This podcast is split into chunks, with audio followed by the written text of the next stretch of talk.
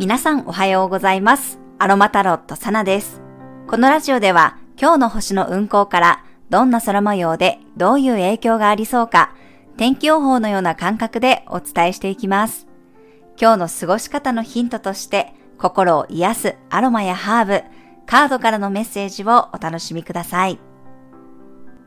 はい、今日は2月29日の木曜日です。え今日が2月のラストですね。月は天秤座エリアに滞在しています。今日が天秤座の月のラストで、お昼の12時11分頃に月はサソリ座エリアへと移動していきます。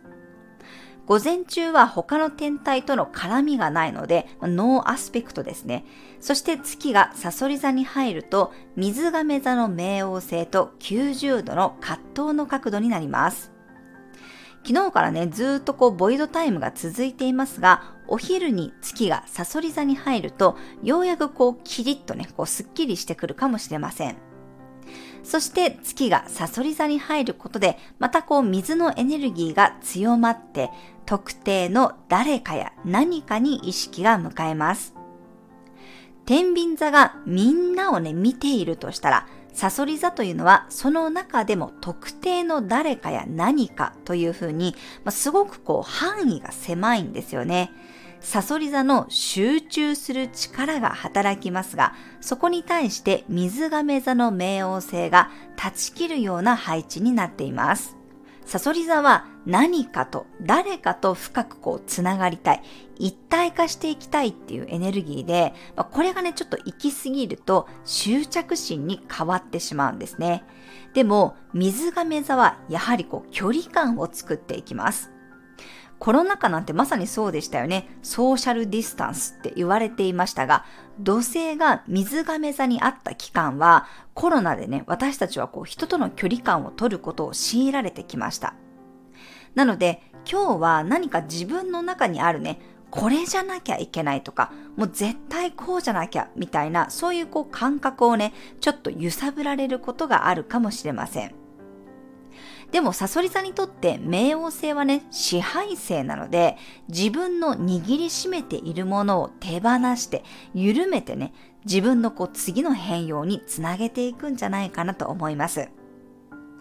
水亀座に冥王星がいる20年間ね、ずっとこのサソリ座と水亀座の葛藤の角度は繰り返し作られていきます。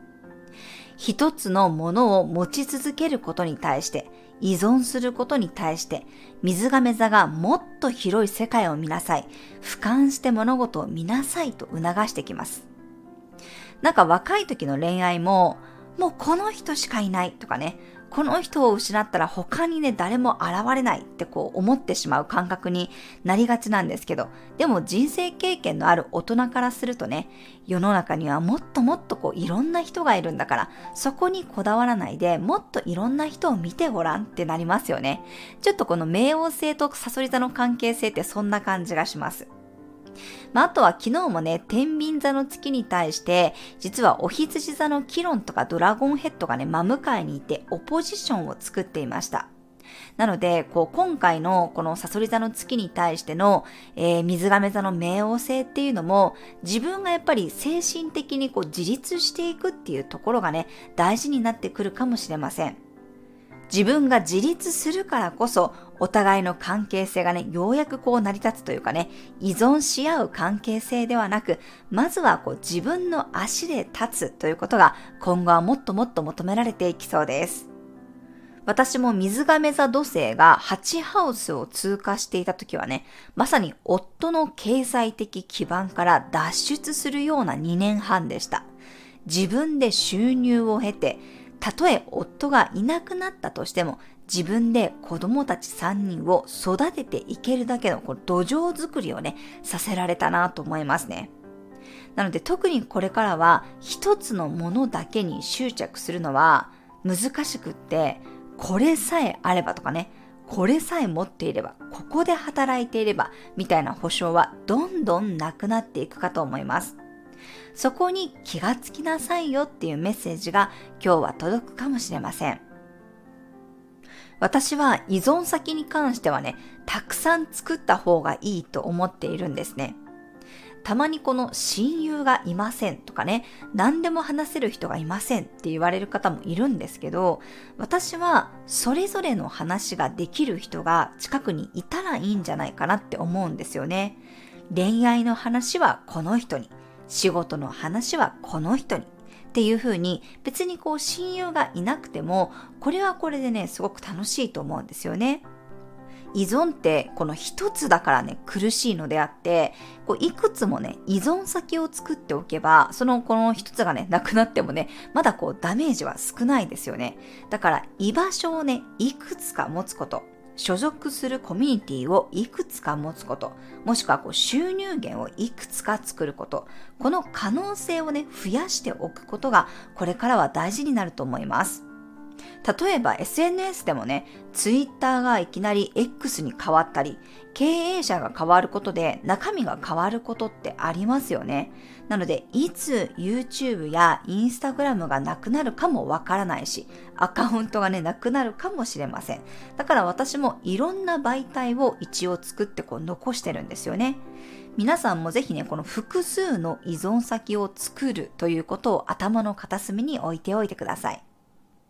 そして今日もまたね、太陽は魚座の10度で水星、土星と重なっている状態です。昨日もお伝えしたように、お牛座木星の残り約3ヶ月間、何をものにするのか、または何を定着させるのか、何を育むのかっていうところをね、ぜひ意識していきましょう。まあ、今日は自分のね、こだわりや怒りや不安定感をね、落ち着かせてくれる精神的な活動のサポートをするイランイランの香りがおすすめです。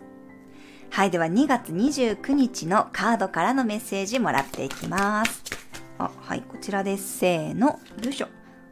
お、ディサイド・ザ・アウトカムのカードが出てきました。これこの間も出てきたけど、はい、自分で決断しましょうっていうことを言われてますね。これおじさんがね、メニュー表を開いていて、まさに今オーダーしようとしてるところなんですよ。ななのでやっぱり自分で決めるっていうことが何より大事だよっていうことを言っていると思いました。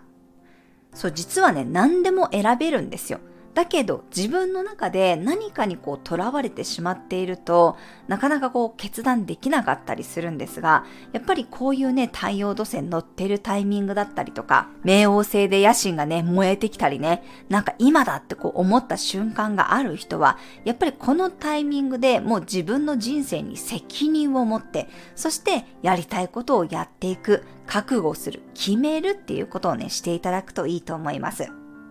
はい、ぜひカードからのメッセージ参考になさってください。